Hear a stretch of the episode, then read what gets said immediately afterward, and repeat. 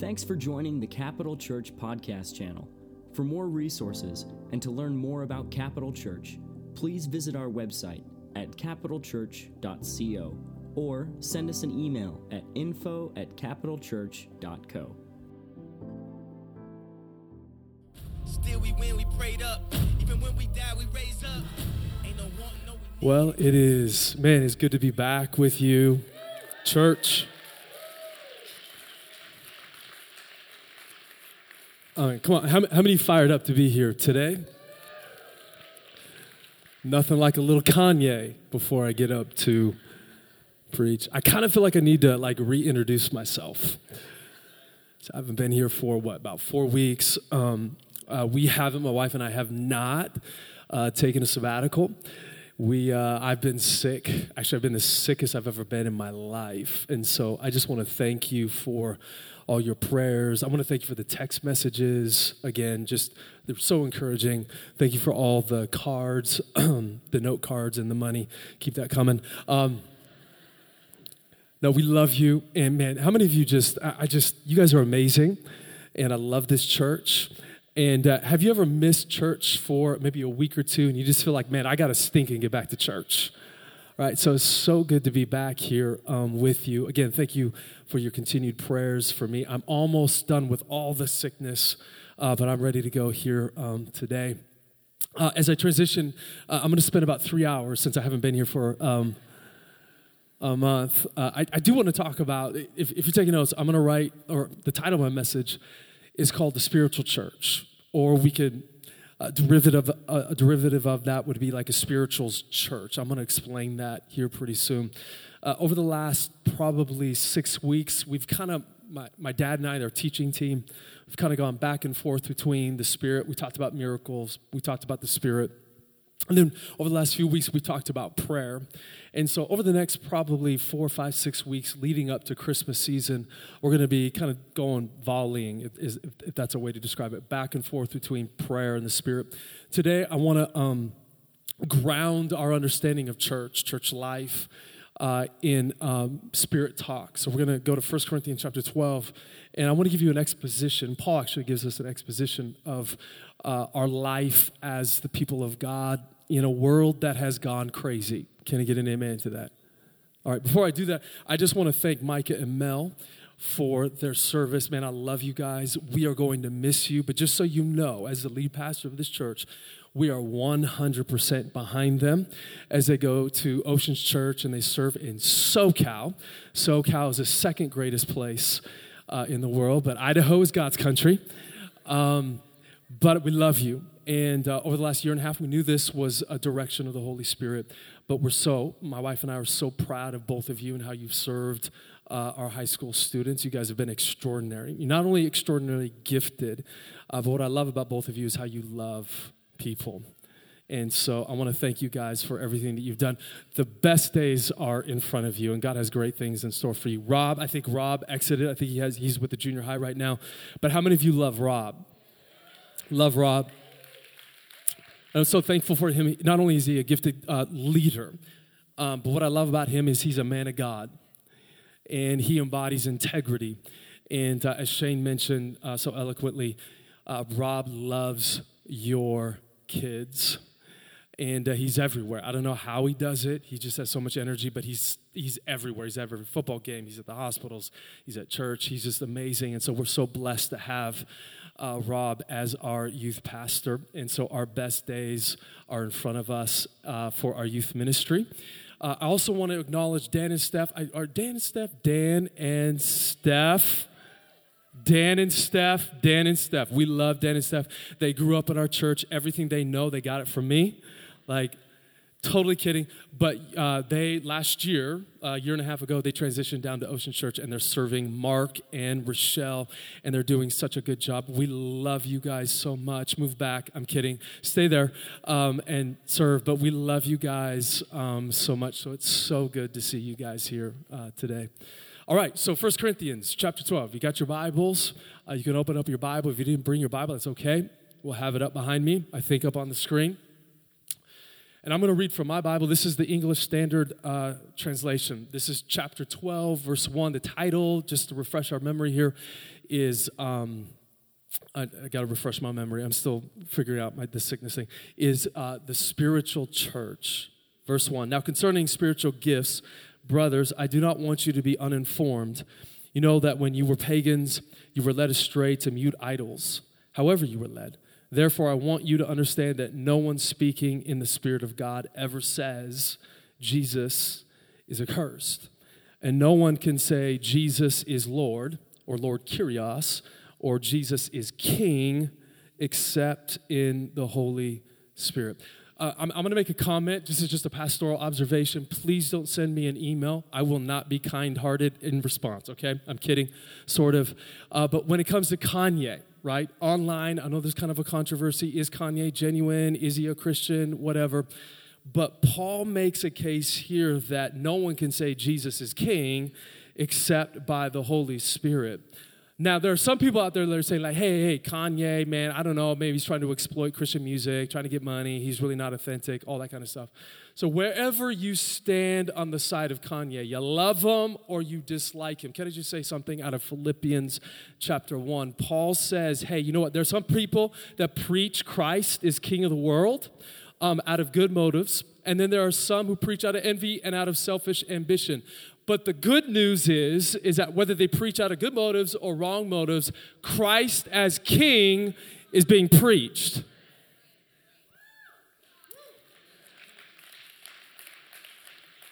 So don't send me any emails about how you think I'm wrong because you're wrong if you disagree with this, right?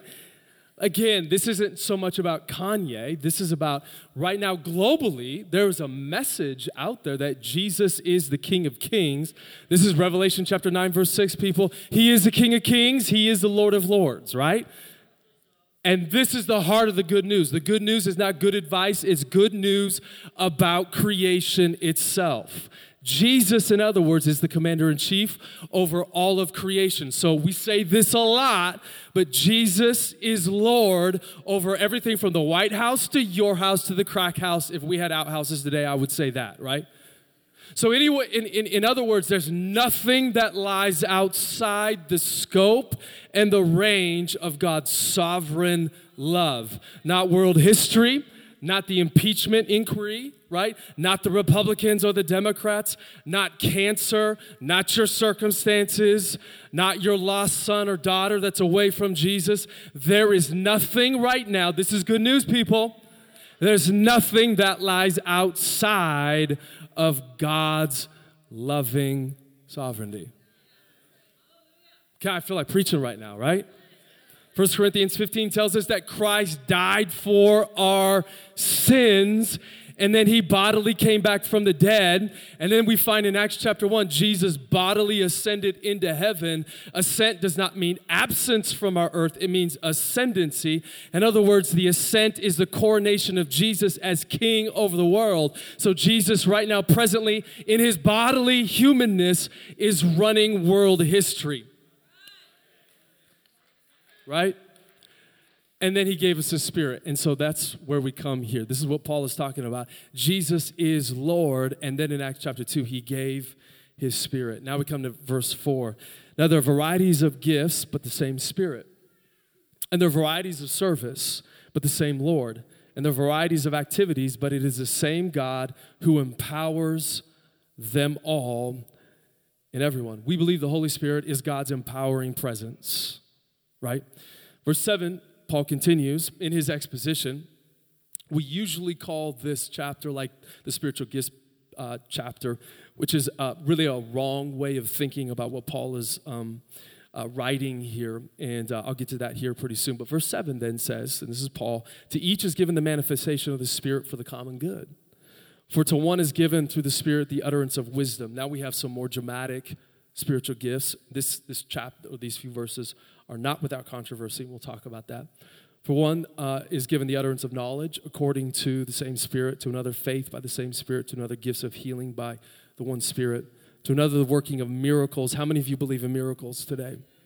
How many of you, just a show of hands, uh, how many of you believe that uh, Jesus Christ is the same yesterday, today, and forever? Right?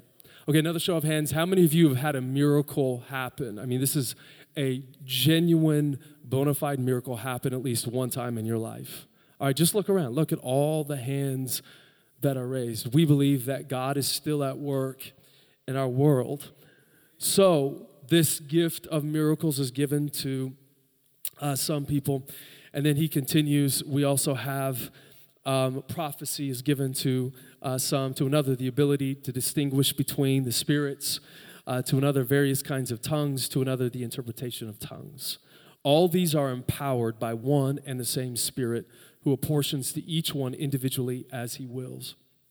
Verse 12 For just as the body is one and has many members, and all the members of the body, though many, are one body, so it is with Christ.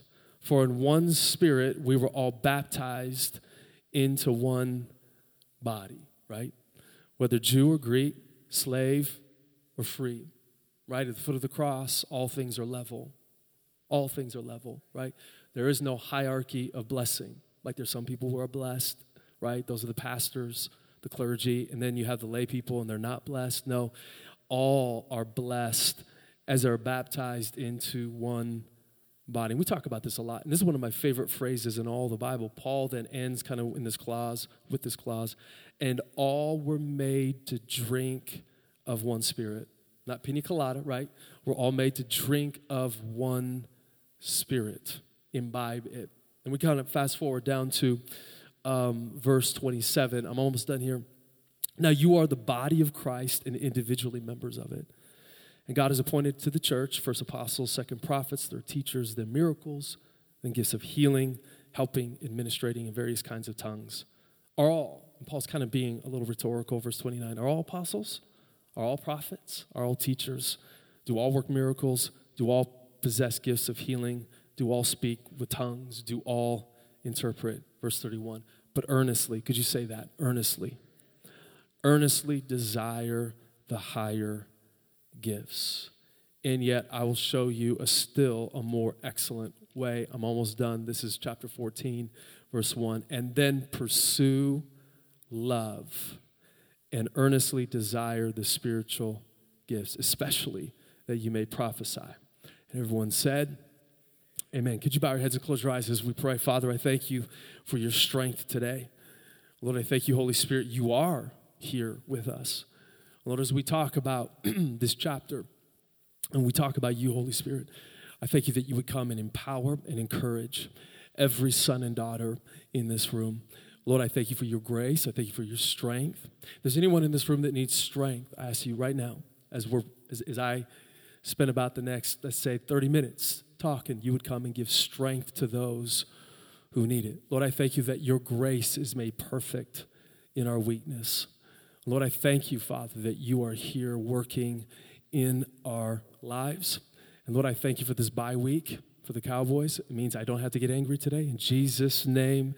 And everyone said, Amen, amen. All right, turn to your neighbor, give him a high five, tell him that you love him. All right, turn to your other neighbor and say, Oh man, go Packers, go Packers. Did I, did I actually say that, guys? Did I say that? Koki, what's wrong with me? Uh, do, we have, do we have any Patriot fans here? How many of you would like to be a Patriot fan? I would like to be a Patriot fan. From 2003 to 2019, you have won pretty much everything. How would it feel like going to every Sunday knowing that you would win, right? You're a winner.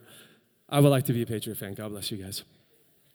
Um, so before I before I get to uh, 1 Corinthians chapter 12, hey man, if I could get a Gatorade, that would be um, awesome. No no rush, no hurry. Uh, before we get in kind of just a brief ex- exposition of chapter 12, um, and, and I, don't, I don't mean to glorify my sickness, but I'm going to walk you through because it's related to, uh, I think, uh, this, this talk today. But over the last um, month, I've been, uh, as I mentioned before, I've never been more sick in my life. So I went to LA, uh, had some things I was doing in there and I came down with 104 temperature. Have you ever been sick like that? It's crazy. So I guess I had the flu. And at one point um, during the flu, Shane and I kind of had um, similar experiences. When he has a fever, uh, he starts, he goes on like on a prophetic rant. Um, uh, I had a fever at 103.5, almost 104 ish, and I woke up in the middle of the night thinking that I was a Power Ranger. That's how sick I was. I was hallucinating. Um, man, I was so sick and it was miserable. So, again, I'm not trying to glorify sickness or anything, but that flu turned into bronchitis. I came home, uh, talked to the doctor, and he says, Chris, I, you have bronchitis, so he gave me some medicine. So I was on this medicine for about like a week or so, and uh, I, I, just, nothing was helping. So one Monday, about a week and a half ago or so, and change, I uh, went to the doctor, and, and I just, I, Kel remembers this. I woke up just feeling so sick, and I'm like, babe, I think I'm like dying here. There's just something like not right. Right? It was hard for me to breathe and catch my breath. So I go to the doctor, they do x rays, and the doctor told me that I had pneumonia. Have you ever had pneumonia before?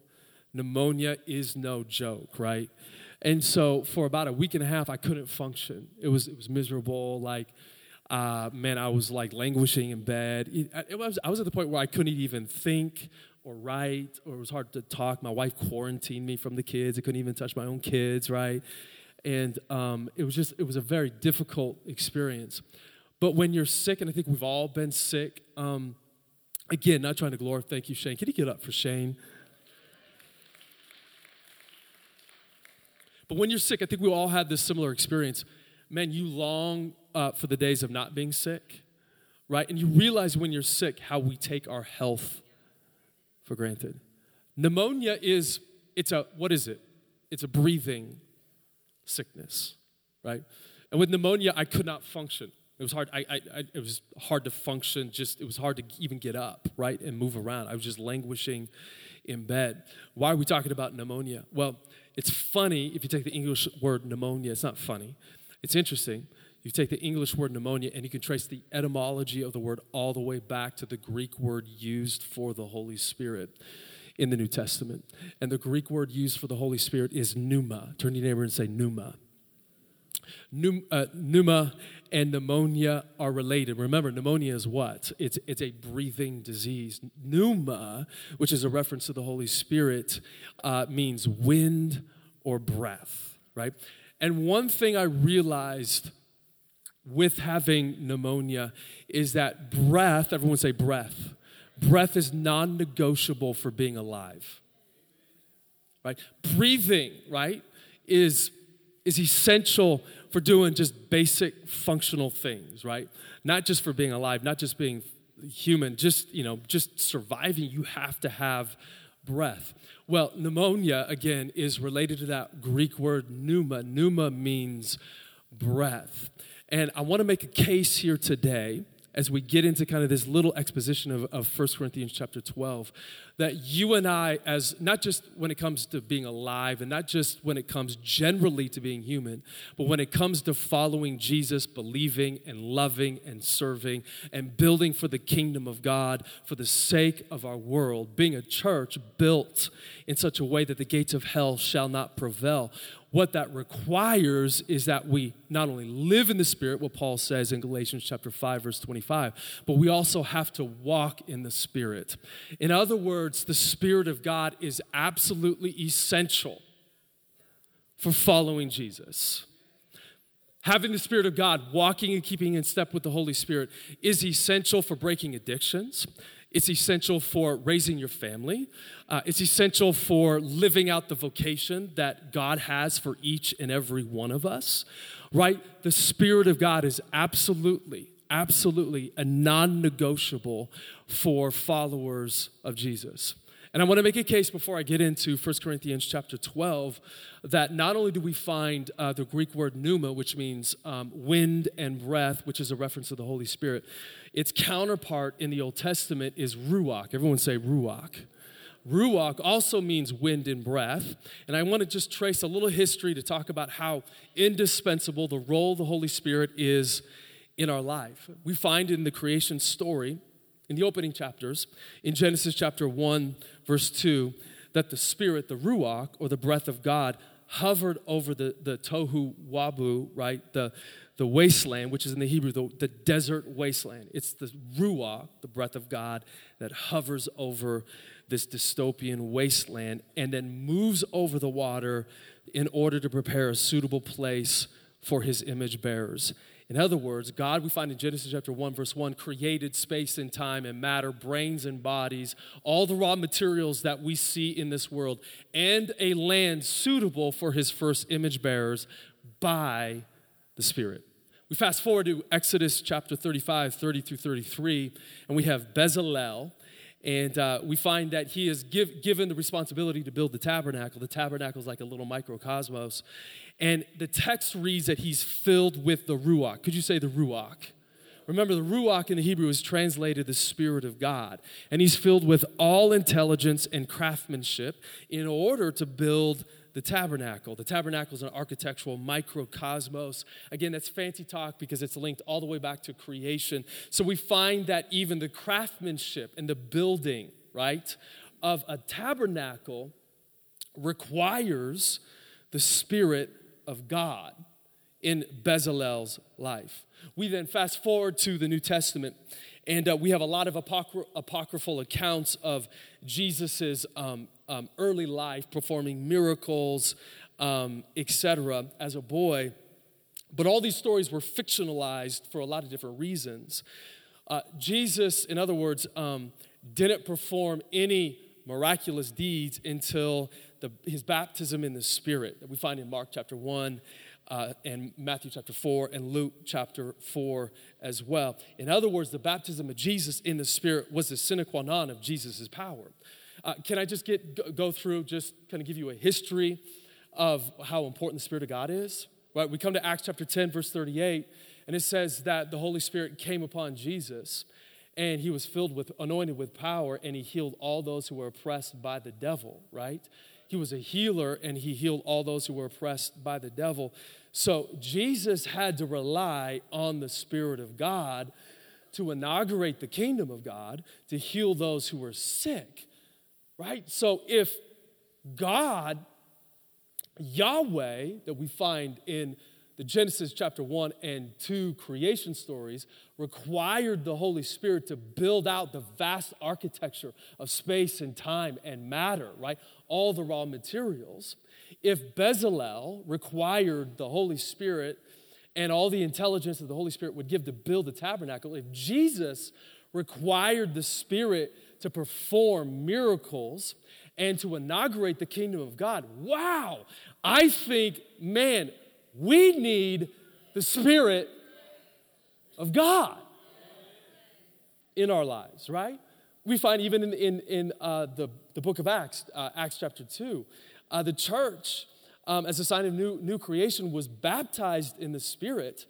Um, but the church did not really perform miracles or embody self giving love or live by faith in their own right or on their own t- terms or in their own power. It was by the Spirit of God. And I want to make this very clear in Galatians chapter 5. Paul gives an imperative and says, yeah, we live in the Spirit. We, in other words, we live in the age of the Spirit.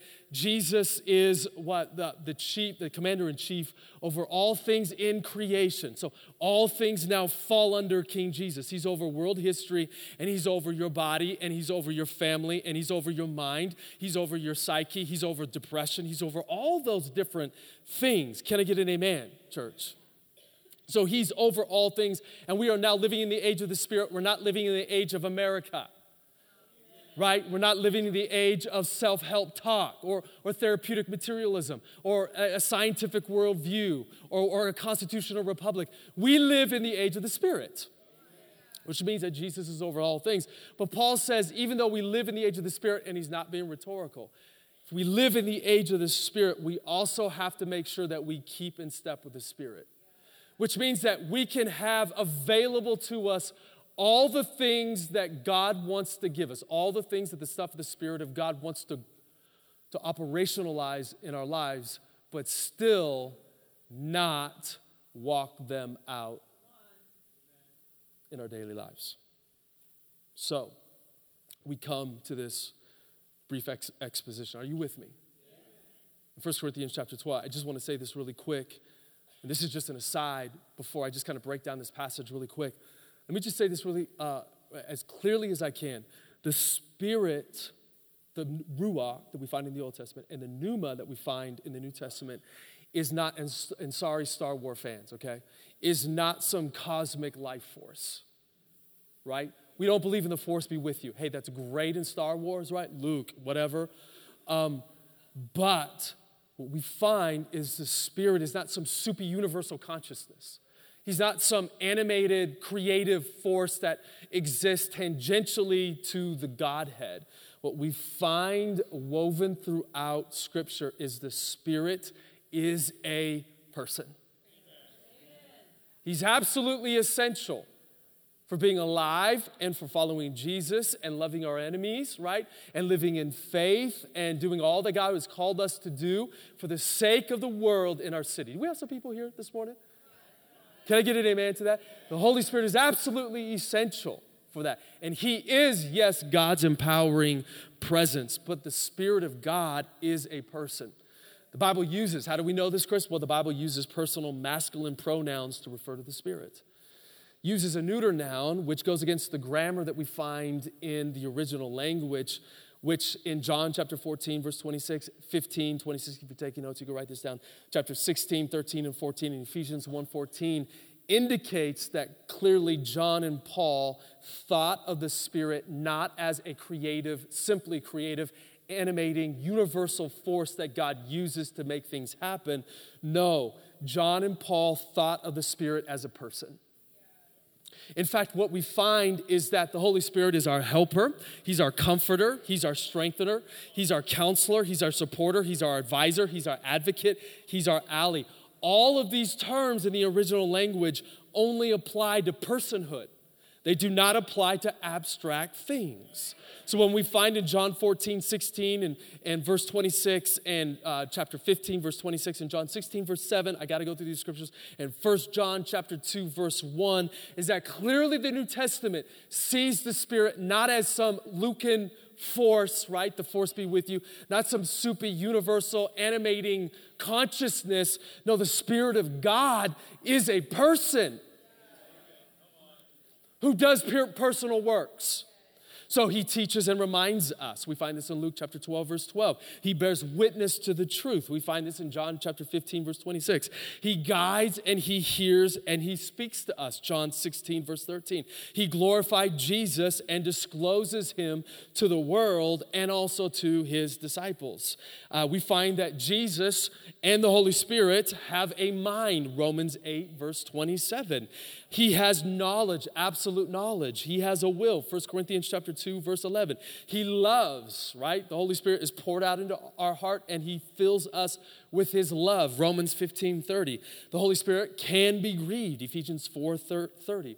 Next year I mentioned this um, first service, but I'm really going to go after the fear of the Lord. I think we got to start talking about the fear of the Lord. Uh, we just, we just kind of are so nonchalant with, oh, I'm just going to make any decision that I want to make and I'm going to do whatever I want to do and it's going to be okay because I feel like it. I think we need to start talking about the fear of the Lord. It is possible that, yeah, you can grieve the Holy Spirit, right? There are some things that we need to condemn. We can condemn in, in love, right? We can condemn and still forgive. Can I get an amen to that? But there are dehumanizing habits and attitudes that can corrupt us and keep us from the life that God has for us. We also know that the Holy Spirit cries out, the Holy Spirit leads and, and, and, and is a witness of Jesus and his work in us. He shows us things. We find this in Hebrews chapter 9, verse 8. He speaks. We do not serve a God that is silent. We live in a communicating cosmos. We know that God speaks to us every single day. Uh, yes, the Holy Spirit can be sinned against. Yes, the Holy Spirit can be lied to. Yes, the Holy Spirit can be insulted. But the Holy Spirit is there to encourage and to comfort his people.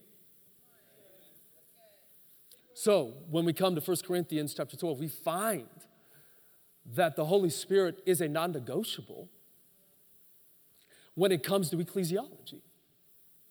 So, whether you're Episcopalian, whether you're a Methodist, shoot, whether you're a non denom person, whether you're a hyper Pentecostal, Nazarene, you don't like raising your hands. I don't know if Nazarenes like to raise their hands or not. I'm not poking, I love Nazarenes, right? That's, my, that's our roots here.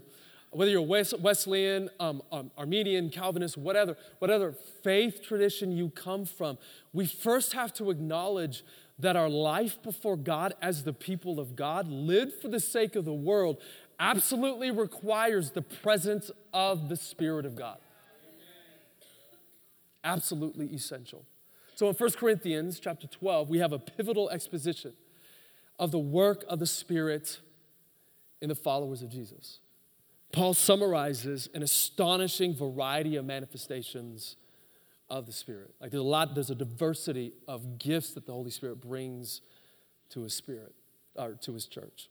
The common teaching, right, this is commonplace, I've heard this a lot, is that this passage in 1 Corinthians chapter 12 is simply teaching about spiritual gifts, right? We come to 1 Corinthians 12 and we just talk about all, all the gifts that God gives to us, which is secondary. In fact, Paul, when he writes this, is not talking about spiritual gifts. He's actually talking about the ways in which God empowers his people by the gift of the Holy Spirit.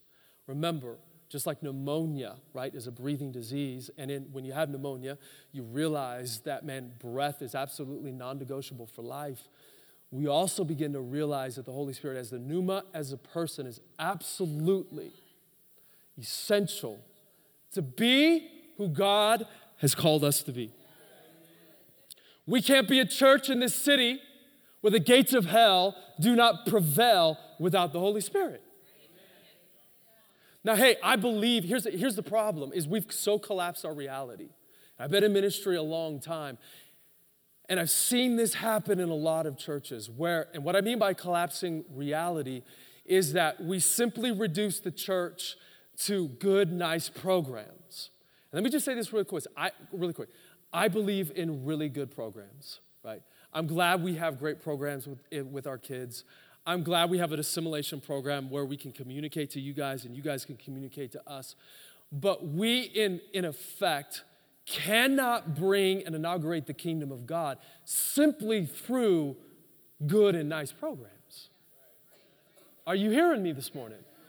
Like, I'm so stinking glad we have good coffee that we can offer you, not burnt coffee. Can I get an amen to that? when you come in, and we have hopefully a friendly environment that you can meet and mingle, and hopefully you like hopefully you like some of the songs that we play. And sometimes we might be a little too Pentecostal for you. Sometimes we might be a little too Episcopalian for you. Doesn't matter, right? Hopefully that what we do um, is is nice and suitable for what the Holy Spirit is doing in our life. And I'm not trying to play off good programs with the Spirit. I think you can have good programs and the Spirit, but we got to be careful not to collapse building the kingdom through programs alone. Are you hearing me? The way we reach people in this city, the way we unapologetically declare that Jesus is the King of Kings and the Lord of Lords, isn't just through a Sunday morning class. We need some freedom in order to do that. We need to be empowered. Am I preaching too hard this morning? We need to be empowered by the Holy Spirit. We need God's breath to come into our life so we can be who God has called us to be for the sake of our neighbors, for the sake of those who do not know Jesus. So the Holy Spirit, we find in 1 Corinthians chapter 12, in this nice little exposition of Paul, is given to us when we declare that Jesus Christ is King. And it's also given to us so we can fulfill not our personal dreams, right, of making it big, being the next billionaire CEO. And again, if that's what happened in your life, that's great. But the Holy Spirit is given to us so we can fulfill His mission. His mission, right? His kingdom. So when we come to um, verse 1, and I'm going to like uh, flesh this out a little bit more, this idea of spiritual gifts um, we find in verse 1 all the way through the end of verse 9 does not come close to the rich diversity that we find of the Spirit's work in our lives, which come through lifelong abilities. When you were born, everyone in this room was given a gift by God. Everyone in this room has at least one gift. I was a little facetious, right? You have more than one gift. Can I get an amen to that? We have been given lifelong abilities innate as we were born by the Holy Spirit. We, we also find that as we declare that Jesus Christ is King and we start to follow Him, we're also given new given abilities. We also find at times, and I get this from Gerry Breshears, a theological mentor of mine, that we receive momentary manifestations where the Holy Spirit comes on us and we start to do things that we never thought we could do. So we come to verse 1. The common translation of verse 1 is spiritual gifts. Spiritual gifts is misleading because the word gifts is not in the Greek original of this verse. In fact, nowhere in the book does Paul use, 1 Corinthians, does Paul use the term spiritual gift. Paul speaks of spirituals, right? Which focuses on the things of the Spirit or the stuff that the Spirit of God does. How the Spirit moves forward in our lives in the mission of Jesus through us. That's the focus. Many times when we translate spiritual gifts, this word spirituals as spiritual gifts, we assume that there's a hierarchy of those who are blessed in the church and those who are not blessed. Um, Paul is making it very clear in verse 13 that every follower of Jesus has been made to drink of the Spirit. What is that a reference to? It's a reference to the stuff that the Spirit of God does in our lives.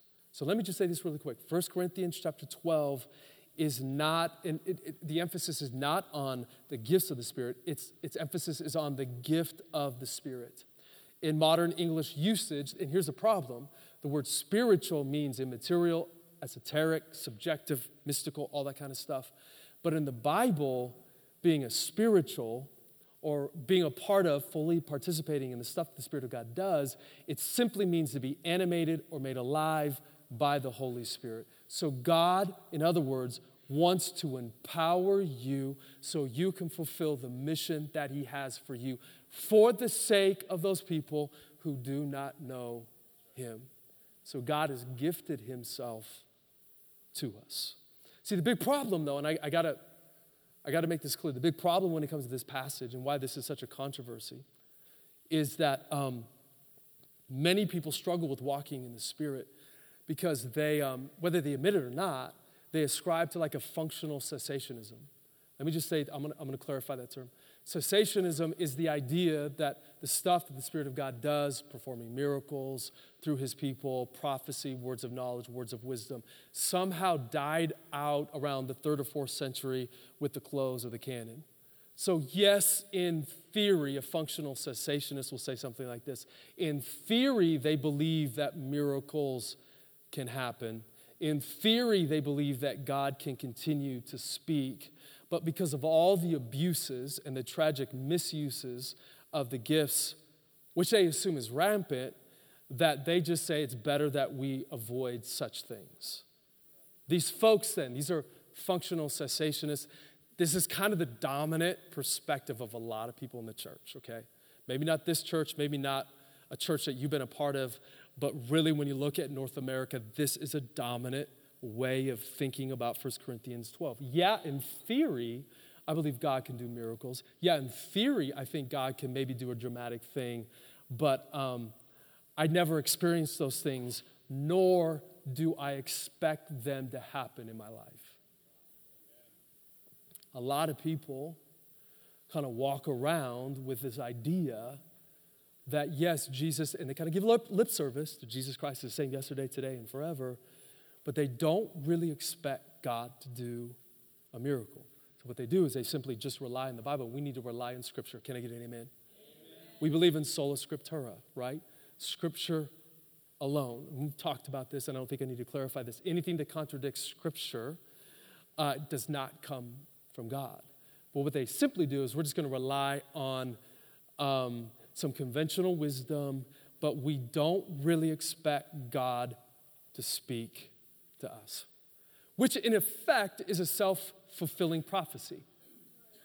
if you don't expect the stuff that the Spirit of God does in 1 Corinthians chapter 12, it's no wonder, can, can, am I talking to someone here today? It's no wonder that people don't experience the things that the Spirit of God wants to do in their life. If you don't expect, that becomes essentially a quasi act, speech act where you're projecting into your future something that God's not going to do. And when you don't expect God to do something, you won't get into the experience that God has for you. And the stuff that God wants to do for you is available for every follower of Jesus.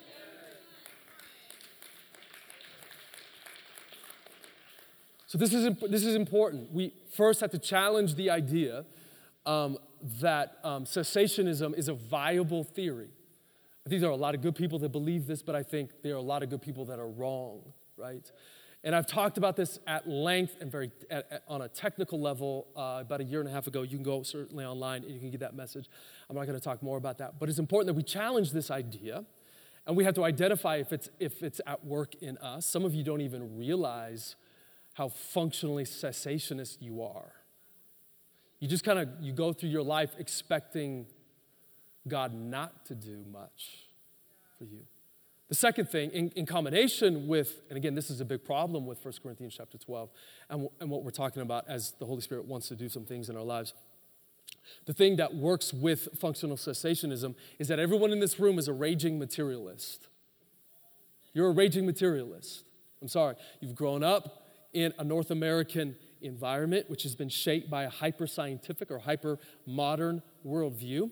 And if it's not material, we reject it, right? When we think of spiritual, what do we think of, as I mentioned before? We think of immaterial, we think of esoteric, we think of, of what? We think of, of goofballs, weird things happening. We think of Jim Jones. We think, maybe not all of you, right? But when you think of spiritual, you think of cults, right? And Kool Aid right? Spiritual? No, no, no, no. We're not going to do that. So, what we do is we collapse our reality and we try to build the kingdom of God through materialist means, right? We'll put together programs and we'll do what the world is doing and we'll try to reach people for Jesus. It's simply a collusion with a hyper-scientific modern worldview. Now, as I said before, we will have the best programs in the city. Can I get an amen?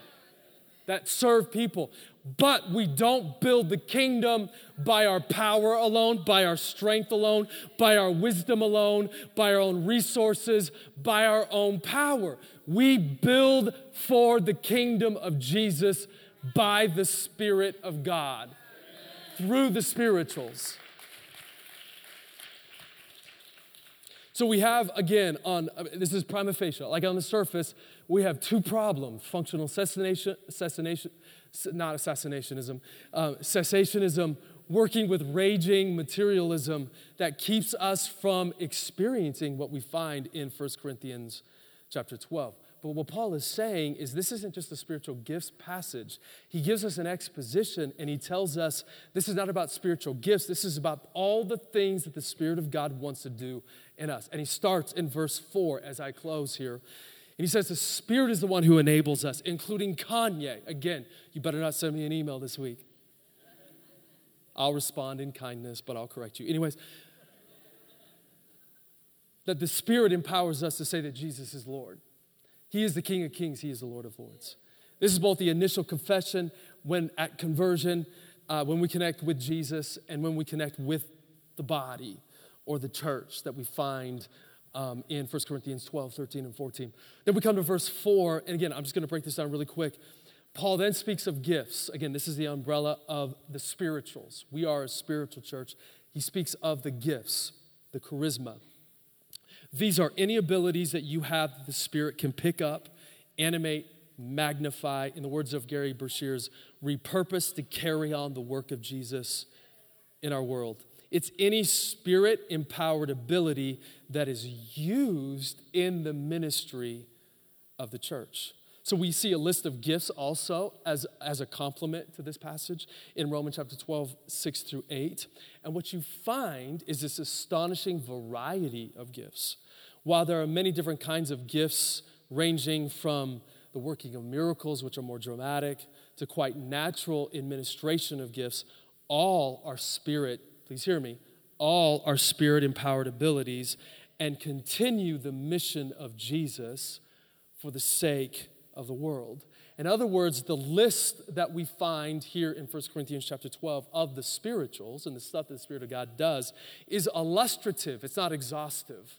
In other words, there's so many things that Paul did not mention that God wants to empower in your life. So we could, in theory, not in theory, but in principle, we could say, yes, there is a spiritual gift of plumbing if God empowers you and you connect it with the mission of Jesus. Can I get an amen to that? Yes, there is a spiritual gift of Microsoft Word. How many of you hate Microsoft Word, right? I'm a, I don't like Microsoft Word. It's just too confusing. Some of you have a gift for Microsoft Word. Some of you have a gift for administration. Some of you have a gift for hospitality. Some of you have a gift for so many different things that might not be included on this list. But God is the one, and Paul, because of the variety that we find in this passage, indicates that there are so many more gifts that God has given you that God wants to repurpose for the sake of the kingdom of God. I think the problem when it comes to spirit talk, and this might be if you grew up in a hyper Pentecostal church, this could be your problem, is that you simply associate the dramatic with the Spirit of God. So you essentially say if it's not performing miracles, if I don't have a word of wisdom, if I don't fall under the Spirit, if I'm not waving a flag and hitting people on the face or whatever, right? If I'm not doing spirit activity, or in some cases, some people just associate weirdness with the spirit. If I'm not weird, if I'm not being dramatic, then it's not the spirit. Let me just say this really quick. I think God does move in dramatic ways. So let's not box the Holy Spirit in. But I also don't think everything that's dramatic comes from the Holy Spirit. Right?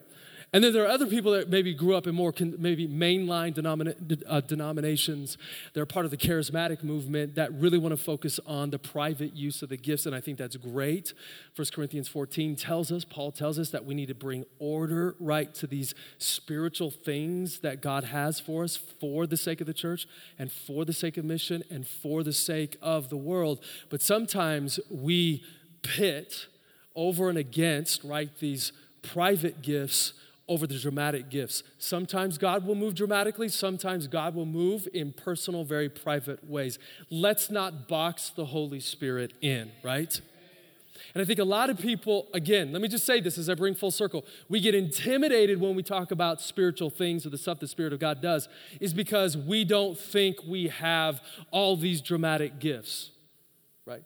No, uh, Paul is making it explicit here that the stuff that the Spirit of God does in you is about taking the gifts that He's given you, repurposing them, empowering you so you can build up everyone in this room and even those outside of the church.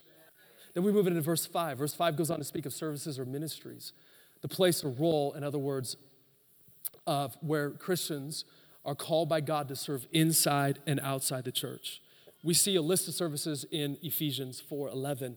There are many other ins, there, inside services, such as being an elder, such as being a deacon, such as being a worship leader, such as being a children's teacher, as well as community services. I felt like this. Um, I felt like I had a prophetic word for a service, and I feel like I have a prophetic word um, right now, just to kind of practice what I'm talking about. I do feel like there's some people in this room that God wants to make aware of a leadership gift that He's given you and I, I think it's time for you. I don't know if you've rejected this, I don't know if you're not even aware of this gift in your life. But I do believe you're entering into a season where the Holy Spirit is making you aware of a leadership gift. And that the Holy Spirit's going to open up doors for you to start leading in this church. It could be children's ministry, it could be youth ministry, it could be maybe God's calling you to be an elder. Now, we need to confirm that, and that's not going to happen tomorrow, right? That could be a, a time, right? A duration where the Holy Spirit's going to build that into your life. But there are some people here today, either you resi- resisted it or you just haven't been aware of it. But there is a ministry, there's a service that is associated with a leadership responsibility that God wants to give you in this next season. Are you hearing me this morning? Then we transition to verse 6. Paul then speaks of workings or activities these are the things that the Spirit of God does. It is a very general reference to all sorts of things that the Spirit does in and through followers of Jesus. And then we come finally to verse 7. He speaks of the manifestations of the Spirit, and he gives a list of them in verses 8 through 11. And we have words of wisdom, words of knowledge, the prophetic. We're not going to get into those here today, the performing of, of miracles. Essentially, what Paul is saying is all the range of these astonishing variety of gifts are for the sake of the church. It's the Spirit who comes and gifts us and empowers us so we can serve each other, we can edify each other, we can encourage each other, so we can build for the sake of the kingdom of Jesus. Because without each other, we can't be who God has called us to be. And without the Spirit of God, we can't do what God's called us to do in this world, which needs people, followers of Jesus, who are empowered by the Spirit of the living God. People who are overcoming, right, addictions. People who are overcoming the hatred and the hostility and the wrath and the polarization that we experience in our culture right now. People that go through very difficult times. We just need people. Yeah, I don't, yeah, that's just, that's not the Holy Spirit. That's my hand, right? That's not a sign of judgment, okay? Uh, don't think that. But we need people who are empowered, who can build for the kingdom of God, who are filled with the Spirit, who can declare that Jesus Christ is King. We need more artists who can do that. Come on, somebody. We need more entrepreneurs who can do that. We need more plumbers who can do that. We need more construction workers who can do that. We need more preschool workers who can do that. We need more teachers and administrators and principals. Whatever God has called you to do, we need people who are empowered by the Spirit, who are not weird, but are living for the sake of the kingdom. Let me say this story really quick.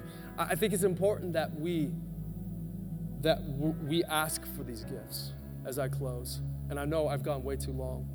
Um, let me just end here.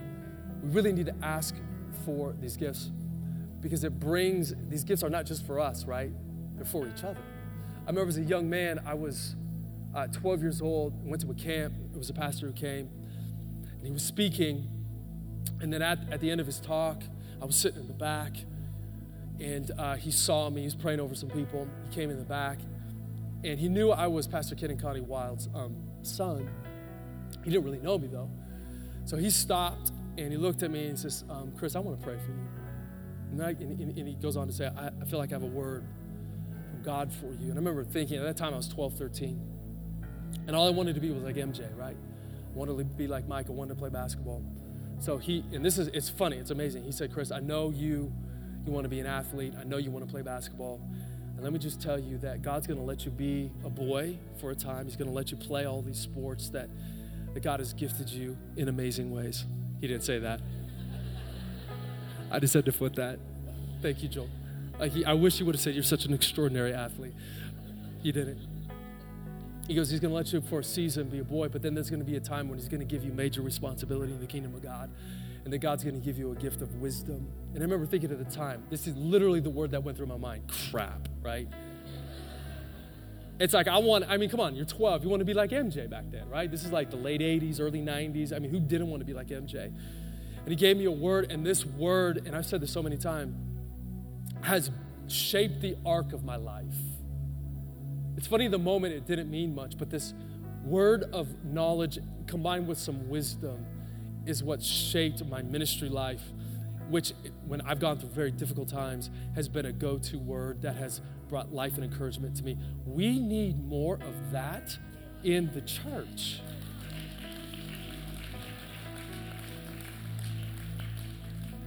So, what do we do this week? I'm going to give you just a few things and then, I, and then I'm going to be done.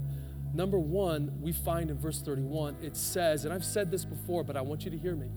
1 Corinthians chapter 12, verse 31 says, But earnestly desire the higher gifts, the best gifts. Earnestly desire. Earnestly desire to get a word of wisdom. Earnestly desire to get a word of knowledge. Don't be, don't be afraid of it. Don't, don't associate the stuff that the Spirit of God does with immaterial weirdness where we drink Kool Aid and we dance around with snakes, right? And we drink poison. Stop that. That's immaturity. And we're not going to play to that caricature. Can someone high five someone? Because that's a really good point.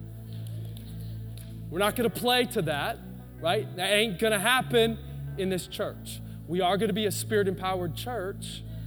But here's the thing this week, if you want to fully participate in the things that the Spirit of God does, Paul explicitly says you have to earnestly desire the higher gifts.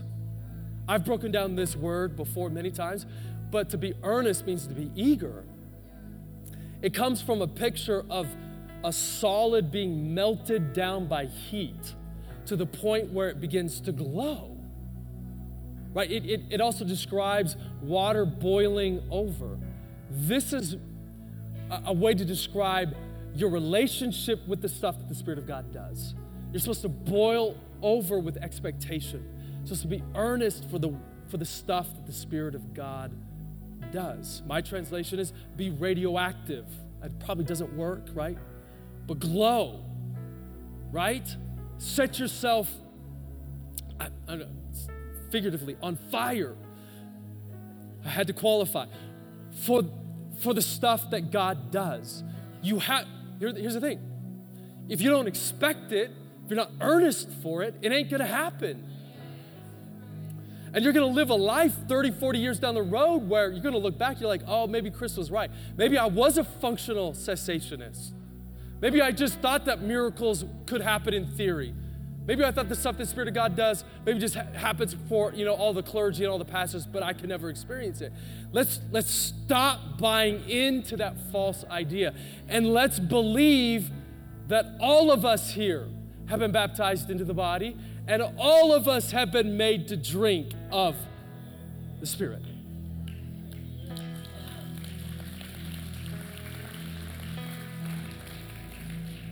But here's the thing. Here's the thing if we're not careful, we can become earnest for so many different things.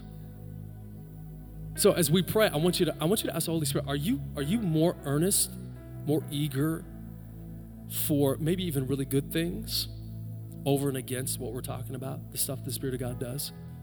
I, maybe for some of us, I'm not saying all of us, maybe some of us need to reprioritize our earnestness, our focus. Are we, are we, are we passionate about this stuff? Are we just like, ah, oh, we'll just let the pastor do all that kind of stuff? we'll let the pastor come up with words of knowledge and and um, administration and all that kind of stuff. But I'm just going to kind of just lay around, right? Um, I, I think maybe for some of us we need to reprioritize making first things first. If we make first things first, in the words of C.S. Lewis, second things will be thrown in as well, right? If we prioritize really focusing on the stuff the Spirit of God does, that's when God begins to break out in our church. That's when God begins to break out in our city.